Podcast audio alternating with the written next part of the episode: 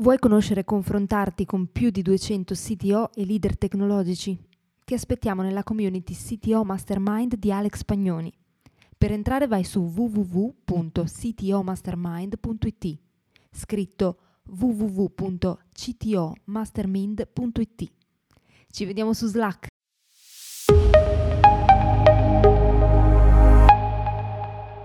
Diventare in pochissimo tempo una scale-up di 150 persone, la cui piattaforma rientra nei prodotti consigliati da Gartner, richiede una veloce riorganizzazione. Con Giulio Roggero, CTO di Mia Platform, Alex Pagnoni, fondatore della community del CTO Mastermind, ha parlato di delega, di organizzazione del team, di leadership, di come attrarre talenti e di cosa significa sviluppare piattaforme di successo in Italia. Buon ascolto. Ciao Giulio, è un piacere averti qua con me nel CTO Show perché eh, innanzitutto sei il CTO e co-founder della mia platform che è una piattaforma, o meglio, insieme anche di tecnologie che poi dopo spiegherai meglio, che si è fatta ben conoscere ultimamente e peraltro avete anche avuto dei bei riconoscimenti proprio come azienda, ho visto anche Best Workplace in Italia nel 2021, eh, siete finiti anche in un quadrante di Garner, insomma avete avuto anche una bella fetta di bei riconoscimenti, quindi dopo eh, sarà bello un po' approfondire anche come ci siete arrivati, però innanzitutto volevo capire anche il tuo percorso personale come CTO, come sei arrivato ad oggi e per questo intanto ti volevo chiedere una cosa, siccome nel sito Mastermind recentemente abbiamo lanciato una, un sondaggio su qual era il computer con il quale eh, ognuno di noi aveva iniziato a fare i primi esperimenti, no? quindi eh, sono venuti fuori risultati molto interessanti, quindi ti volevo chiedere nel tuo caso qual è stato il tuo primissimo computer. Ciao Alex, eh, mio primissimo computer, bella domanda. Mm, oh, L'Olivetti 128, adesso sono passato un po' indietro nel tempo, io sono del 74, eh, c'era il Commodore 64, il Big 20 e io sono stato nella casa italiana Olivetti 128.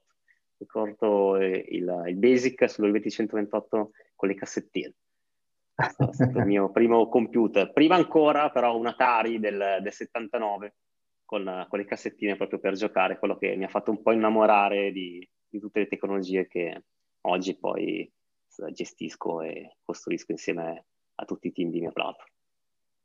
Eh, infatti è una cosa che alla fine è venuta come tema ricorrente, un po' in comune a tutte le persone che come noi inventano, gestiscono tecnologie, team di sviluppo, eccetera, è proprio il fatto che molte volte la nostra passione è nata proprio da cose di questo genere, quindi o l'Atari o il Commodore 64 o insomma anche nel tuo caso piattaforme di questo genere qui che ormai sono puro retro computing e ci divertiamo no, a raccontarcelo tra di noi, però effettivamente pensandoci anche io stesso, no, la mia passione è partita dal Commodore 64, quindi sulla base di questo volevo chiederti quali sono poi le passioni che successivamente ti hanno portato, oltre a questi primi esperimenti qui con questi computer, a diventare poi sempre di più nel tempo una persona che eh, ha avuto anche la possibilità di costruire mia platform e dintorni, quindi un po' il tuo percorso personale. Il mio percorso personale devo dire che è iniziato molto presto. Eh, avevo dieci anni, vidi in edicola un libro sulla elettronica eh, lo chiese mia madre di comprarlo, lo comprai, iniziai a leggerlo, elettronica non ci capivo molto, non, però quando iniziai a vedere eh, la numerazione binaria i flowchart, non so, mi, mi si è aperto un mondo, ho detto voglio fare questa cosa qua. E, e, quindi la mia fortuna è stata che la mia passione, il lavoro che volevo fare, a dieci anni ce l'avevo ben chiaro. Quindi ho, ho scelto poi delle scuole tipo Istituto Tecnico Informatico negli anni 90, Ingegneria Informatica al Politecnico di Milano e ho sempre voluto fare, sviluppare software, creare ehm, diciamo, applicativi software, perché la, cosa bella del software è che si può fare qualcosa che poi vedi e tocchi con mano, anche se digitale, ma qualcosa che ti dà un feedback immediato su quello che fai e se lo sbagli lo puoi rifare in modo, in modo veloce, senza buttare via tempo eh, soprattutto risorse materiali, come se invece puoi fare so, il lavoro di un falegname. A me piaceva molto fare il falegname anche come opzione alternativa, quindi costruire comunque qualcosa è sempre stata la mia passione. E Beh, nel tempo poi... Del costruire è un altro tema in comune, infatti approfondisci pure perché mi interessa molto. No, nel tempo poi la costruzione di, eh, di software mi ha portato ad avere diverse opportunità eh, a livello di di sviluppo software in grandi aziende, fin quando poi eh, sono entrato nella prima società che, che si chiama Intre, eh, che era una software house che è cresciuta molto bene negli anni ho avuto grosse esperienze di sviluppo software in. Eh, poi, uh, dopo il 2010, un po' il mondo è cambiato nell'ambito della consulenza software. C'è stato molto l'offshoring verso l'India anche di, di grandi aziende che hanno fatto e quindi ci siamo un po' reinventati alcune soluzioni di business. È nata Gere Loaded, ho, ho aiutato a fondare Gere Loaded, che è una società di consulenza sull'agile e su tutte le buone pratiche di sviluppo eh, software e di organizzazione software e nacque nel 2012-2013 anche Make It Up, che poi diciamo, è la, la genesi di mia platform, che ehm, da un certo punto di vista voleva portare la democratizzazione dello sviluppo di applicazioni mobile in ambito eh, diciamo, diciamo, globale di, di crowdfunding, dal crowdfunding al crowdcrafting. Eh, quindi fare in modo che le persone insieme lavorassero per creare un'applicazione mobile. Come? Noi abbiamo creato una piattaforma social network dove le persone potevano proporre delle idee di un'applicazione mobile e condividere i ricavi futuri di questa applicazione. Quindi avevo un'idea dell'applicazione mobile. Per esempio, una di quelle che è uscita, ha avuto molto successo, è stata Traffic Autostrada. Io avevo un'applicazione per monitorare il traffico di autostrade eh, dicevo, per, sui ricavi futuri eh, offri, offro il 30% a chi la sviluppo, il 20% a chi fa la UX, il 20% a chi, chi fa il customer care, la piattaforma metteva uh, nel network delle 15.000 persone iscritte alla piattaforma la possibilità di fare una trattativa, alla fine si formava un team, un team di persone che condividevano i futuri ricavi, iniziavano a sviluppare questa applicazione. Mia platform si faceva garante di questo accordo distribuisce e distribuiva l'applicazione negli store, la promuoveva e, e, garantiva la ripartizione secondo gli accordi delle, delle revenue. Sono uscite più di 50 applicazioni negli store, sono state scaricate più di 3 milioni di, da 3 milioni di utenti e siamo andati in classifica anche diverse volte in Italia e in Europa. Una, una piccola nota di colore, eh, un'applicazione per Windows Mobile eh, fu Remember to Drink, che ebbe un grandissimo successo, quindi Remember to Drink era per l'acqua, un grandissimo successo in Russia. Quindi noi poi ci scherzavamo perché probabilmente era per Remember to Drink della vodka, però comunque è stato fortissima come, come applicazione perché è stata scaricata 150, da 150.000 utenti. Da questo punto, gestendo 3 milioni di utenti eh, sulla nostra piattaforma, eh, 150 progetti in parallelo, c'erano 150 team che sviluppavano in parallelo applicazioni. Alcune poi hanno, sono uscite dal nostro store, altre no. Eh, abbiamo fatto sotto, noi davamo oltre alla parte di gestione, alla parte di promozione, alla parte di portale social, anche una parte di middleware, i backend as a service. Quello che un tempo era parse, eh, noi avevamo fatto una soluzione analoga, Parse fu poi comprato a Facebook per un miliardo di dollari e poi chiuso. Eh, adesso c'è Firebase, per esempio. Noi lo davamo gratis ai nostri team. Da questa esperienza è nata eh, l'idea di fare una soluzione B2B, quindi dall'esperienza di aver messo in piedi una piattaforma digitale omnicanale con 50 e applicazioni, 150 team di sviluppo, abbiamo creato uh, da questa startup uh, una piattaforma B2B che è molto utile a semplificare lo sviluppo all'enterprise che hanno numeri analoghi. E da qui è nato poi il concetto di mia platform. Nel 2016 abbiamo fatto il cosiddetto pivot, il pivot della, dell'idea di business della startup, quindi classica diciamo, storia da startup, e da 6 siamo arrivati oggi a essere quasi 115 persone e 130 a fine, a fine dell'anno. Questa è un po' la storia nel, nel brevissimo. Beh, è un bellissimo percorso e peraltro ecco, vedo che uno dei fili conduttori è il fatto che eh, è sempre a questo punto piaciuto anche creare un qualcosa sul quale poi altri a loro volta potevano creare eh, applicazioni, eh, cose dato utente finale. Quindi è questo qui è un concetto che mi è sempre piaciuto. Io stesso anche nei primi anni 2000 ho realizzato delle piattaforme anche open source che avevano un po' questo concetto, no? qualcosa che come utente innanzitutto altri sviluppatori quindi vedere anche questo tipo di impostazione è ben diverso dal creare un prodotto finale usato ad esempio so, da consumatori o utenti B2C. E, ehm, ed è una cosa che però non è molto facile in generale, non lo è in particolare, peraltro in Italia, portare avanti un'iniziativa del genere, immagino. Infatti, adesso, la mia esperienza in questo senso era soprattutto negli anni della New Economy e poi successivamente intorno anche al 2008-2010, anni in cui insomma, sono state poi anche delle crisi, quindi portare avanti questo tipo di investimenti non è stato semplice e mi chiedevo eh, da questo punto di vista in Italia che tipo di difficoltà e sfide hai dovuto affrontare per arrivare ai risultati di oggi, in questo senso qui, nel costruire una piattaforma. Ma è stato, noi abbiamo, siamo, abbiamo, deciso di fare un percorso uh, un po' diverso dalla classica percorso più da startup che crea il prodotto, cerca di capire i bisogni dei clienti, del, del mercato, pro, fa il prodotto, lo, lo, lo, forma e poi lo vende. Noi abbiamo, siamo partiti con un'idea un po' diversa, siamo partiti con un concetto che avevamo, grazie all'investimento su Make un asset già validato che funzionava in un contesto analogo a quello che poi poteva essere il target di mercato di mia platform, quindi su B2B.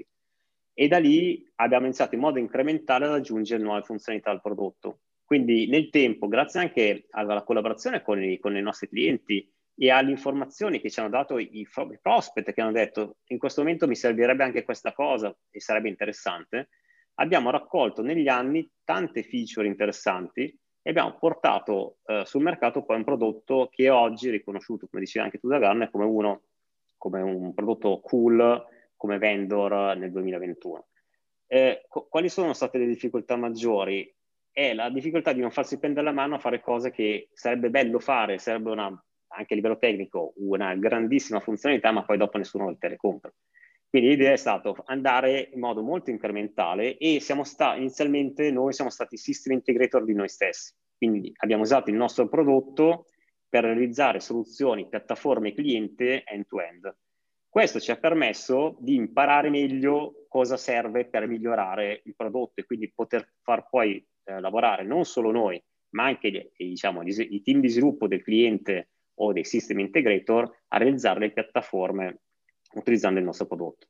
Quindi è un, adesso ad oggi mia platform è realizzata con mia platform stesso. È una cosa interessante, cioè tutti gli sviluppatori interni usano mia platform per far evolvere il concetto di mia platform stessa, grazie al fatto che mia platform, basandosi anch'essa su microservizi, API, eh, dati, eh, NoSQL, dati in stream, eh, eventi, e mia platform gestisce queste cose qui, e diventa abbastanza, diciamo, autoreferenziale e, auto, e molto costruttivo per il team utilizzare eh, i, i, i, feature di mia platform. E, e quando la cosa importante che ogni persona del team, ogni gruppo, o, ogni team e, e ogni area dell'azienda si impegna a usare mia platform per risolvere problemi reali di, di, di applicativi software. E quando non riesce a usare mia platform per risolvere quel problema, non, non fa la, prende la scorciatoia e dice, beh, questo me lo faccio custom, ma contribuisce sul prodotto per realizzare un nuovo incremento di prodotto che può essere riutilizzato in altri contesti. Questo è fondamentale per la nostra crescita. Saper usare il nostro prodotto, saperne i limiti e saperlo far evolvere in modo collaborativo all'interno della, di platform, della, della, dei nostri team.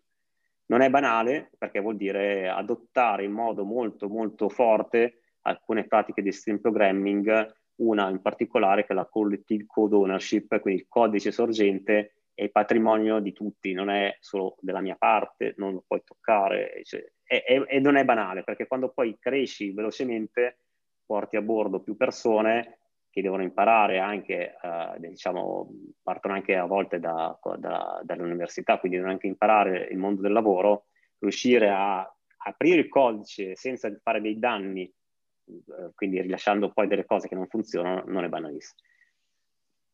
E tra l'altro questa qui è una delle pratiche più interessanti del stream programming, è anche una delle meno apprezzate probabilmente, che però ha degli effetti veramente importanti, perché nel momento in cui noi abbiamo una modalità di questo genere qui, intanto ci porta ad adottare anche dei coding standard condivisi e riconosciuti all'interno dell'azienda, perché se tutti possono mettere mano a tutto il codice anche degli altri, è chiaro che o si parla o si formata il codice o si struttura in modo simile, oppure poi diventa un po' un inferno.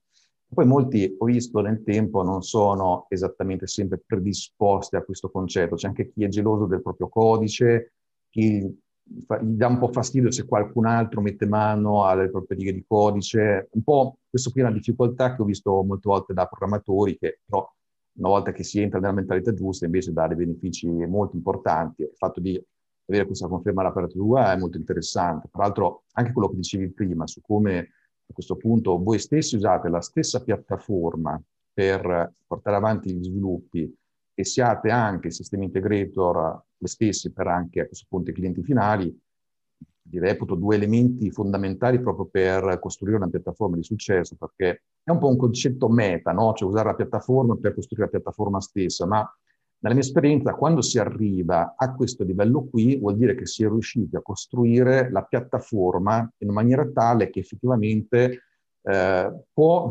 autogenerarsi, diciamo in un certo senso, fa il self bootstrap in un certo in modo. Questo qui l'ho sperimentato io stesso ricordo quando ho creato le mie tecnologie ed, era una cosa che mi dava molto soddisfazione. Infatti questo qui lo leggo anche con la cosa che dicevi tu prima del creare, no? Perché alla fine creare queste cose, anche per me personalmente è una passione gigantesca, immagino che a questo punto lo sia stato anche per te, vedere che poi anche il proprio team costruisce dei sistemi, delle applicazioni sulla propria piattaforma, secondo me è una grandissima soddisfazione che non molti però riescono ad avere perché sono appunto pochi quelli che ragionano in termini di costruire una piattaforma.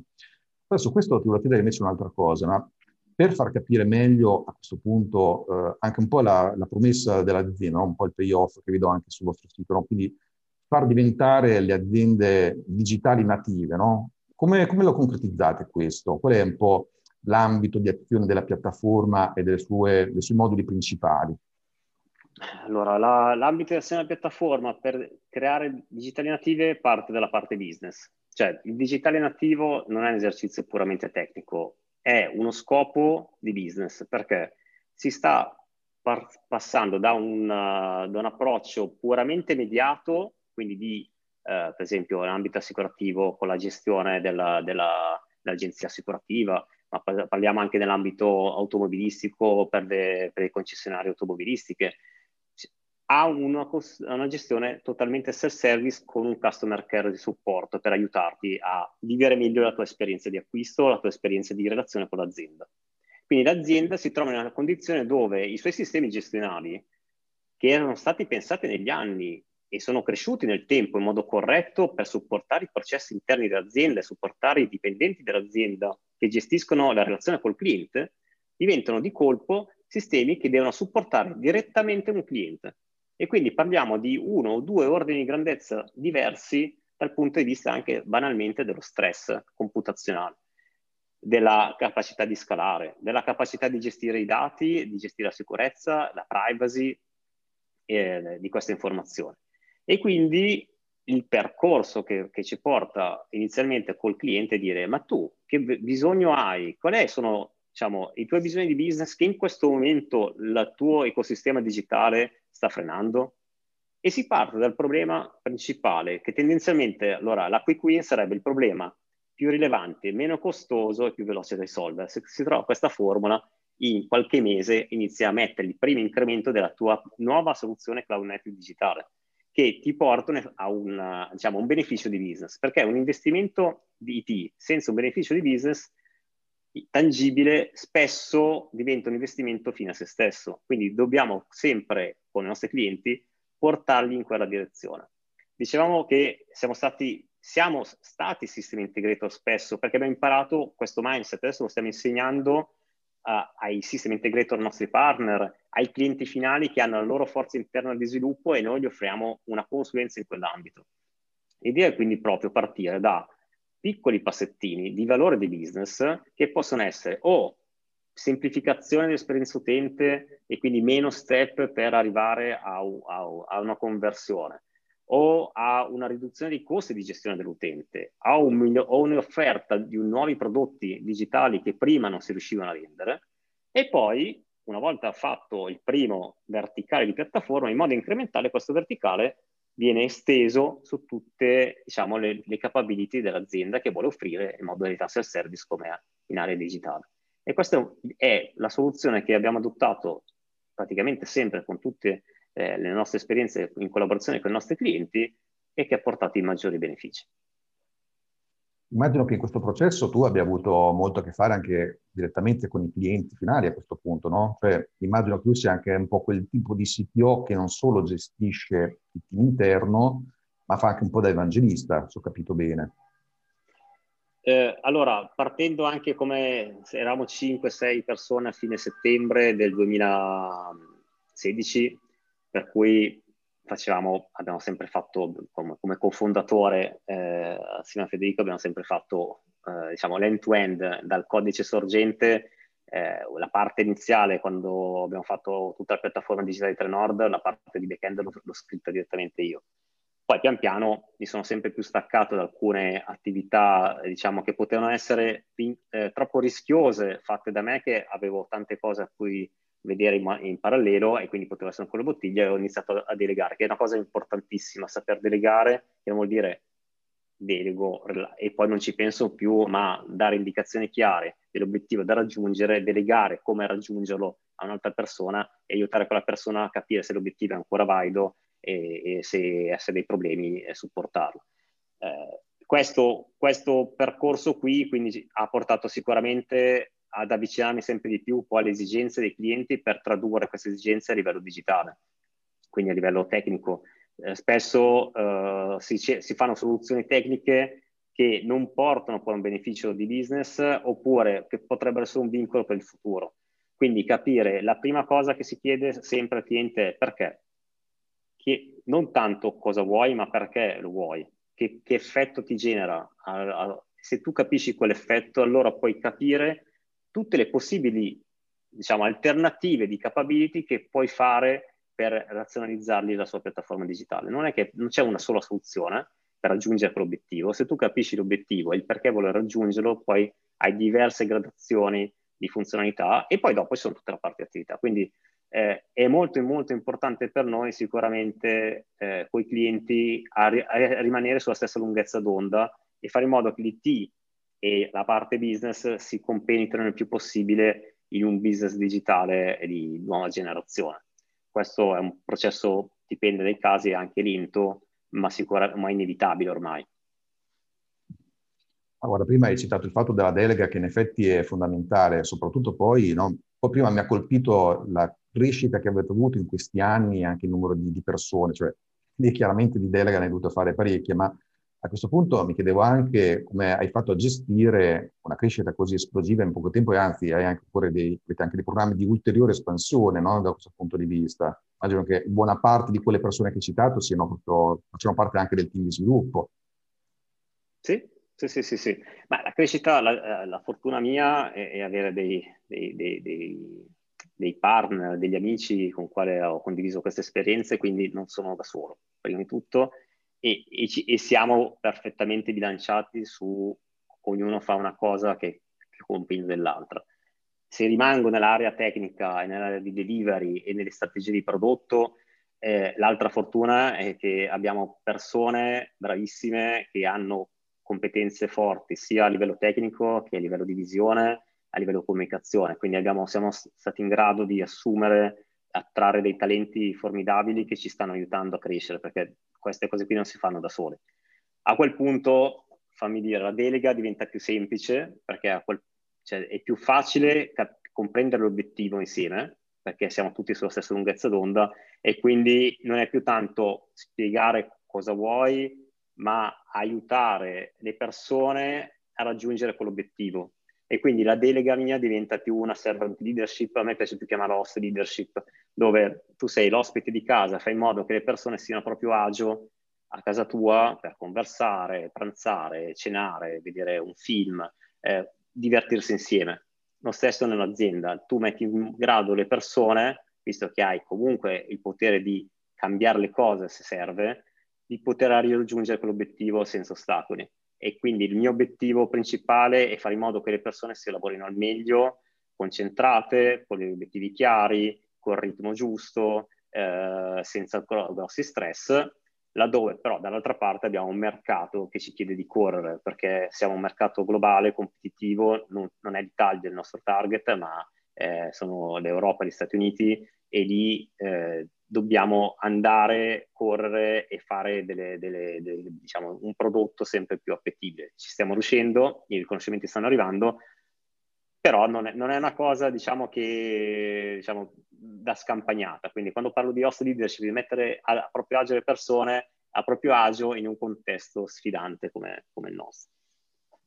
Eh, questo è molto interessante perché poi è anche un fattore che aumenta anche la talent retention. Invece, per quanto riguarda l'acquisizione, ecco, hai detto una cosa che sicuramente fa l'invidia di tanti altri leader tecnologici che tutti quelli con cui parlo sono chiaramente affannati nel trovarle, queste, queste persone, questi talenti. No? Quindi c'è chi proprio non riesce a trovarli, a trattenerli e così via. Invece voi siete riusciti ad attrarne veramente tanti e state attraendo anche altri. No? Quindi Ecco, l'hai detto, siete proprio attrattivi da questo punto di vista. Quindi volevo carpire qualche ingrediente segreto di come siete riusciti a, ad ottenere questo tipo di risultato. In che modo siete riusciti ad essere così tanto attrattivi? Eh, la, già la parola attrattivi è il punto di partenza. Tu attrai se hai dei contenuti, se hai una storia da raccontare. Quindi noi più che altro raccontiamo delle storie raccontiamo delle storie vere del nostro contesto e facciamo in modo che quello che raccontiamo sia effettivamente vero in azienda. E quindi fare un business, ad esempio, dicendo per programming lo puoi fare tranquillamente, basta che raggiungi l'obiettivo, è un punto importante. Ad esempio, test driven development è importante farlo perché crei codice pulito. Cose che adesso ho detto due temi che a volte si sente dire ah, sarebbe bello, ma qua non me lo fanno fare e invece qua al contrario, ti dico fallo per favore, non, non, non farlo. E quindi dobbiamo convincere al contrario le persone, oppure abbiamo dei percorsi di certificazione. Noi crediamo che la certificazione non sia uno scopo, ma sia uno stimolo per imparare. E quindi abbiamo dei percorsi di certificazione sulla, per esempio sui CKE che è Kubernetes Certified Administrator, CKD, eh, AWS, Google Architect e così via, che premiano chi prende la certificazione, cioè paghiamo un premio in denaro se prende la certificazione. Quindi molto spesso invece sento quando faccio i colloqui dire eh, mi piacerebbe, ma non, non mi danno il tempo per farlo. Ecco, questi qua sono due temi reali di vita vissuta, eh, di cose che, che, facciamo. Poi a me piace dire che per gli sviluppatori, poi io parlo adesso per la parte di sviluppo, ma non ricordiamoci che abbiamo tantissime aree marketing, comunicazione, people in culture, la parte amministrazione, quindi i talenti non sono solo nella parte di, di sviluppo, perché un prodotto non si fa sviluppando, solo il 50% è codice, sviluppo, tecnologia, l'altro 50% è spiegare quel prodotto a che serve, capire cosa vuole il mercato, tradurlo in qualcosa di utile da, da sviluppare e ambientare questo ciclo. Quindi attraiamo talenti di diversi ambiti e parla, tornando nella mia area, quindi quella che conosco più, più e sono proprio nel vivo, eh, portare persone che, dove possono sviluppare con tecnologie anche differenti. A me piace chiamarlo che è il parco, gioco, parco giochi del, degli sviluppatori un po'. Cioè, non è che c'è una tecnologia vincolante. Qua ci sono team che usano Kotlin, team che usano Java, eh, Elidon, Node.js, Go. Eh, a seconda dei casi, io gli dico, ragazzi, se volete usare una nuova tecnologia, usatela, laddove porta un beneficio. Un beneficio che cosa vuol dire? Di stabilità, di mantenibilità, di time to market e di riduzione della, della, della dimensione del codice, banalmente. Meno codice scriviamo, più è facile da mantenere nel futuro. Quindi questi sono alcuni aspetti. Poi abbiamo un team fortissimo che non si chiama risorse umane, perché a me, quando parli di risorse, per me è la parte che tocco, ma si chiama People and Culture o Persone e Cultura, che ha proprio questo obiettivo, fare in modo che la cultura dell'azienda emerga grazie al fatto che ogni persona può contribuire all'azienda stessa. Quindi questo è quello che promuoviamo tantissimo. Poi abbiamo tutta una selezione di recruiting, questo poi eh, Livia, che adesso è diventata mia mamma, la saluto perché ci, ci starà guardando, eh, ha, ha, ha, creato proprio una selezione molto, molto bella di quattro passi, dove anche è bello il percorso delle persone che arrivano. Quindi, niente, secondo me il contenuto, eh, è, è, come al solito si dice, il contenuto is the king, content is the king, contenuto è quello che vince. È tutto molto interessante, complimenti anche insomma, per aver costruito un percorso di questo genere, quindi aver puntato proprio su people e culture è una cosa che in effetti di solito ripaga molto molto bene.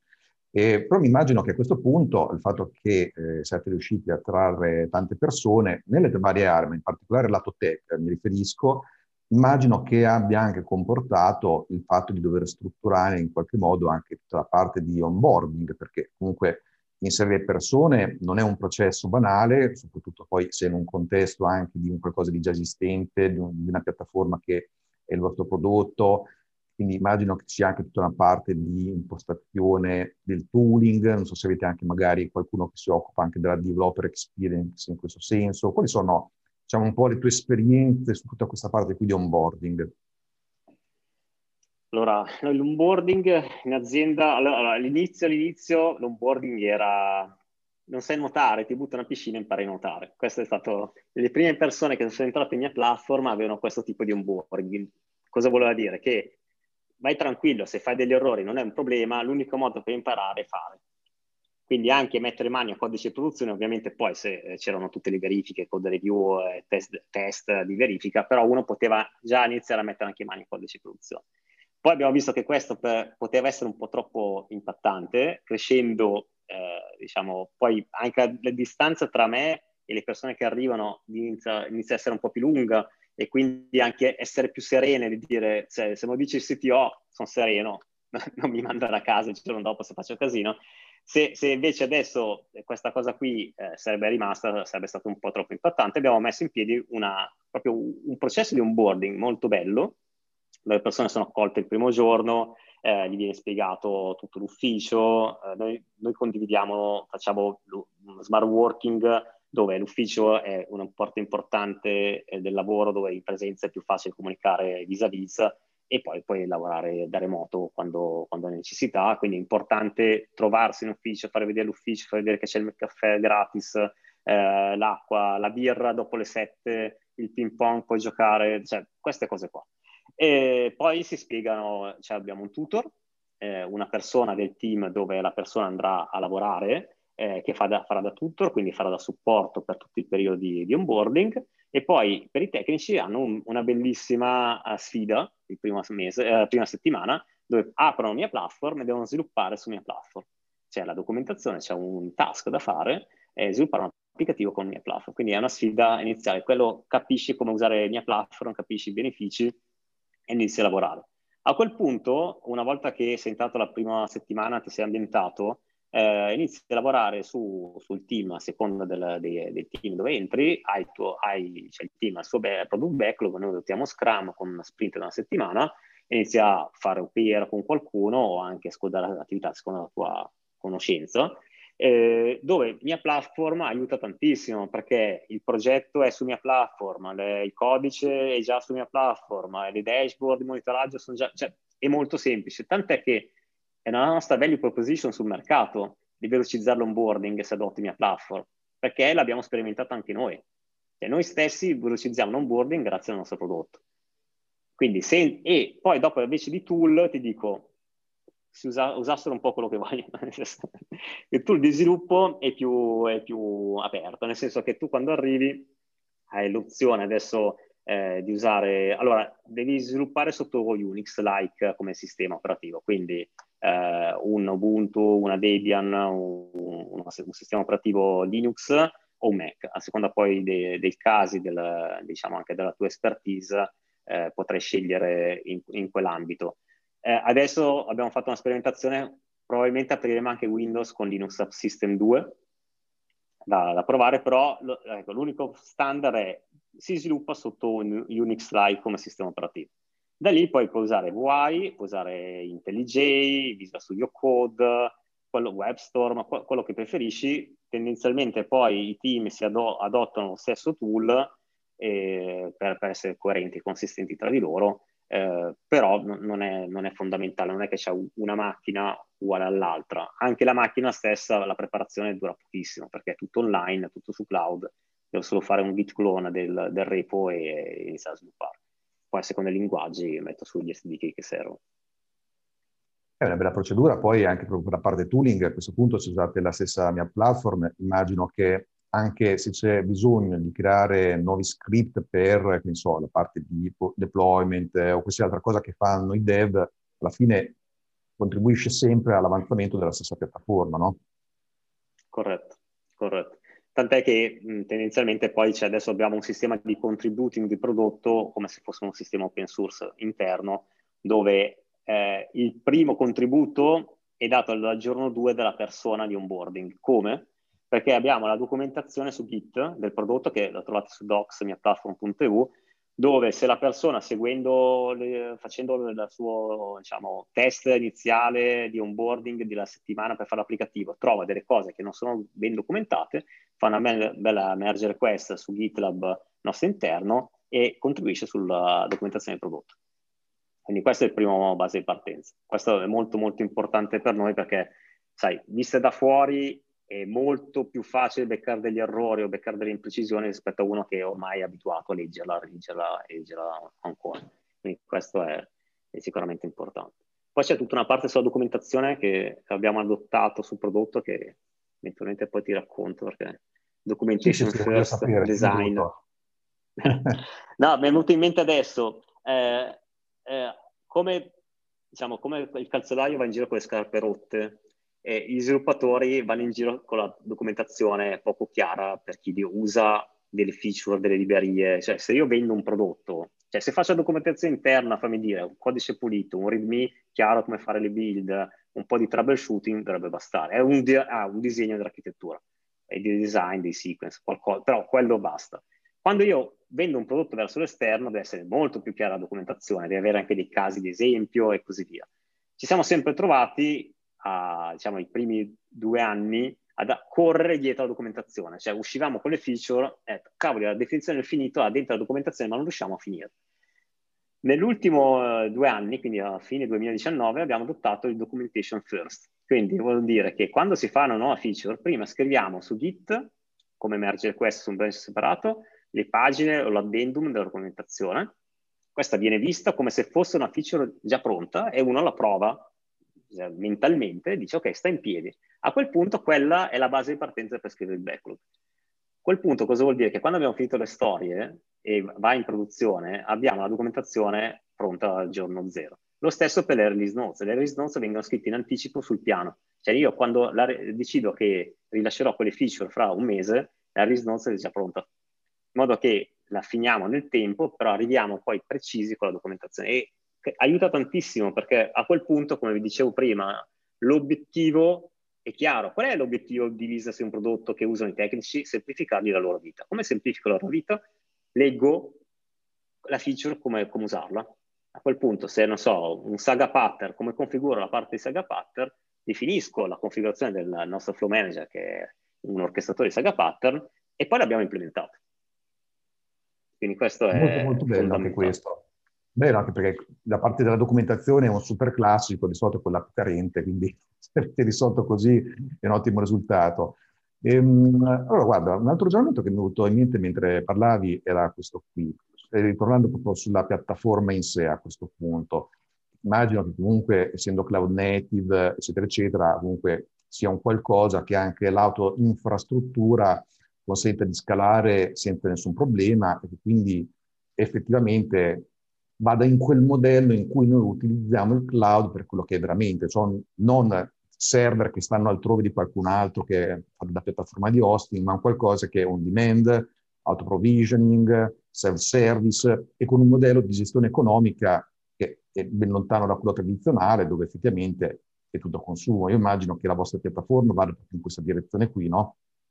Corretto, corretto siamo su, su modello, no, noi, il nostro base di partenza è Kubernetes, noi gestiamo, siamo su Kubernetes come piattaforma e gestiamo cluster Kubernetes eh, grandi o piccole a seconda poi della soluzione del cliente di cosa mette sopra eh, la, i suoi cluster, quindi a livello di container, di microservizi e di esposizione API.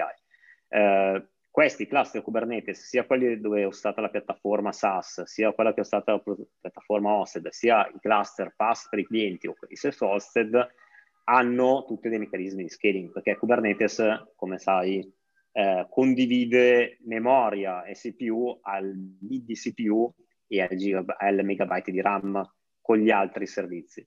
E quindi è molto molto interessante il fatto di fare un setting corretto delle request delle risorse RAM e dei limiti delle risorse dei container in modo da poter definire un ambito minimo di richieste e un ambito massimo di richieste di queste capacity per poter funzionare correttamente l'applicativo. Su quello poi dopo c'è l'horizontal autoscaling, se aumentano le richieste quel singolo container che ha, faccio per dire, 100 millisecond di request e eh, 100 megabyte di RAM può essere de- de- decuplicato, quindi averne 10 di quelli.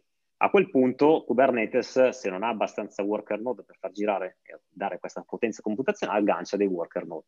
Poi dovrebbe anche staccarli quando poi non ho più bisogno di, questi, di questa potenza computazionale. È tutto molto bello, il problema è, uno, definire bene le request limit perché devi fare dei performance test di un certo tipo e fare dei fine tuning. Due, definire bene le politiche di scaling, perché di non trovarti che poi viene fatto un uh, DOS sui tuoi sistemi, ti trovi a, con 100 nodi aperti solo per supportare una richiesta che non ti serviva e quindi eventualmente mettere dei rate limit anche sui gateway e quindi proteggerti. E quindi a questo punto sì, è vero che è bello e flessibile, però tu alla fine dell'anno hai un budget sulla quale, eh, di costi sulla quale devi fare i conti sull'aspetto dei ricavi, quindi se poi per speso di più quello che hai ricavato non, non sta in piedi come azienda.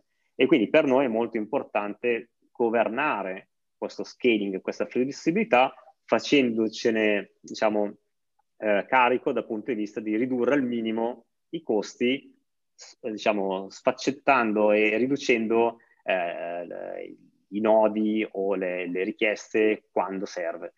Questo non è banale perché poi si inserisce un altro aspetto interessante, il fatto che i cloud vendor ti dicono se tu mi compri delle CPU per tre anni ti faccio pagare molto meno. Però se non le usi te le faccio pagare uguali. Quindi questo è un altro incasto dove sì, io posso scalare in un certo modo, posso definire che vado in, giù di un certo, a un, fino a un certo livello, poi a un certo punto non mi conviene neanche più perché poi dopo intanto pago uguale. Anzi, potrei avere poi problemi di performance, quindi non mi conviene posso fare delle preemptible instances, che, delle spot instances, scusate, eh, che eh, si spengono quando non servono oppure sono riavviati in automatico, ma devono avere un sistema robusto sotto, quindi anche chi ha sviluppato poi la sua piattaforma digitale, quindi mio platform sta in piedi, ma se poi dopo i tuoi applicativi che hai sviluppato come platform non sono stati pensati a livello di logica di business che possono essere avviati qual- ogni volta, potrebbe essere un problema. Quindi tutti questi aspetti sono da tenere presente per crearti un tuo, diciamo, budget finanziario sul cloud.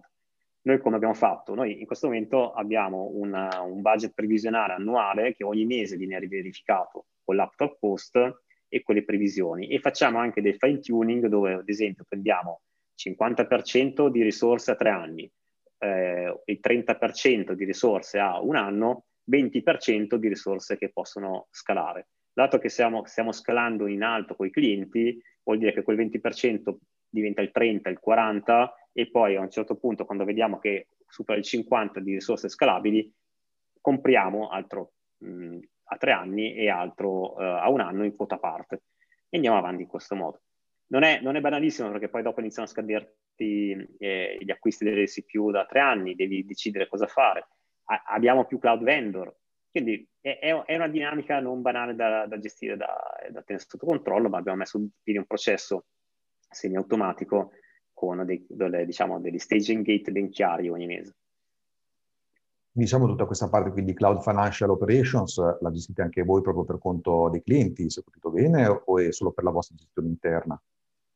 Noi abbiamo due, tre versioni di Kenya Platform. La versione pura licenza, quindi il cliente se ne installa sui suoi Kubernetes cluster e quindi lì non gestiamo la financial. La versione Bring Your Own Infrastructure, quindi porti la tua infrastruttura su, sulla console SaaS e anche in quel caso lì, se ti porti i tuoi cluster, te li gestisci tu uh, secondo i tuoi accordi, perché poi ogni cliente ha gli accordi anche con il cloud vendor la soluzione pass pura, dove in quel caso abbiamo noi i costi e noi la, la gestione di proprio tutto la parte anche di parco macchine per i clienti. In quel caso lì eh, è rilevante la parte finance, eh, ops di, sulla parte cloud. Direi tutto chiaro. A questo punto ti devo chiedere se su questi temi o anche altri hai qualche suggerimento finale o anche qualche risorsa da consigliare, del libro ad esempio, come preferisci.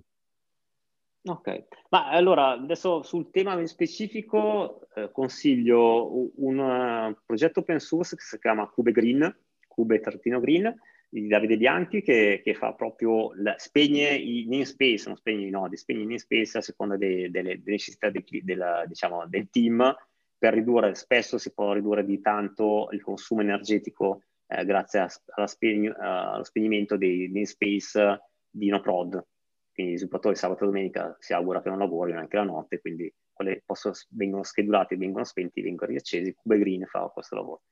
Questa è una risorsa online. Eh, sulla parte di programmazione, sicuramente qualche libro eh, diciamo, eh, di design che sono un evergreen, quindi cioè, non tanto tecnologie, tecnologie ma eh, per esempio Clean Code, Clean Architecture, Design Integration Patterns, sono tre libri che consiglio di leggere. Design Integration Patterns, uno va a vedere la, la pagina 20, vede i sistemi di comunicazione, eh, chi invia il messaggio, il canale di comunicazione che riceve il messaggio, che sono la base di tutta la comunicazione cloud native di oggi, con l'observability, del letter, sono veramente tante cose che oggi, cioè un libro mi sembra degli anni, fine anni 90, non vorrei sbagliarmi adesso, però comunque è un libro non, non di oggi, forse inizi 2000, eh, oggi lo vedi proprio implementato ed è bello perché impari della, una teoria che se non è letta è, è fondamentale perché le tecnologie cambiano, la teoria rimane molto più costante.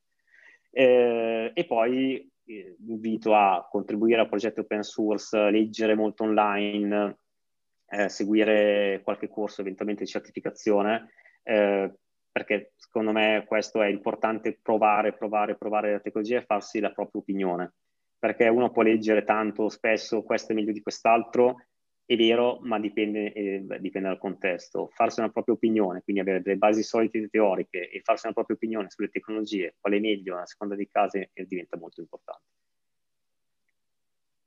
Ottimo, grazie mille a questo punto Giulio per questi bei suggerimenti e soprattutto per aver raccontato quello che è stato il tuo percorso sia personale che professionale e anche per averci raccontato qualche bel dettaglio interno di mia platform, perché è stato veramente molto interessante, sono pochi gli esempi di questo genere, quindi è sempre bello poter fare questi approfondimenti. Ti ringrazio di nuovo e ti saluto. Alla prossima. Grazie Alex, a presto, alla prossima.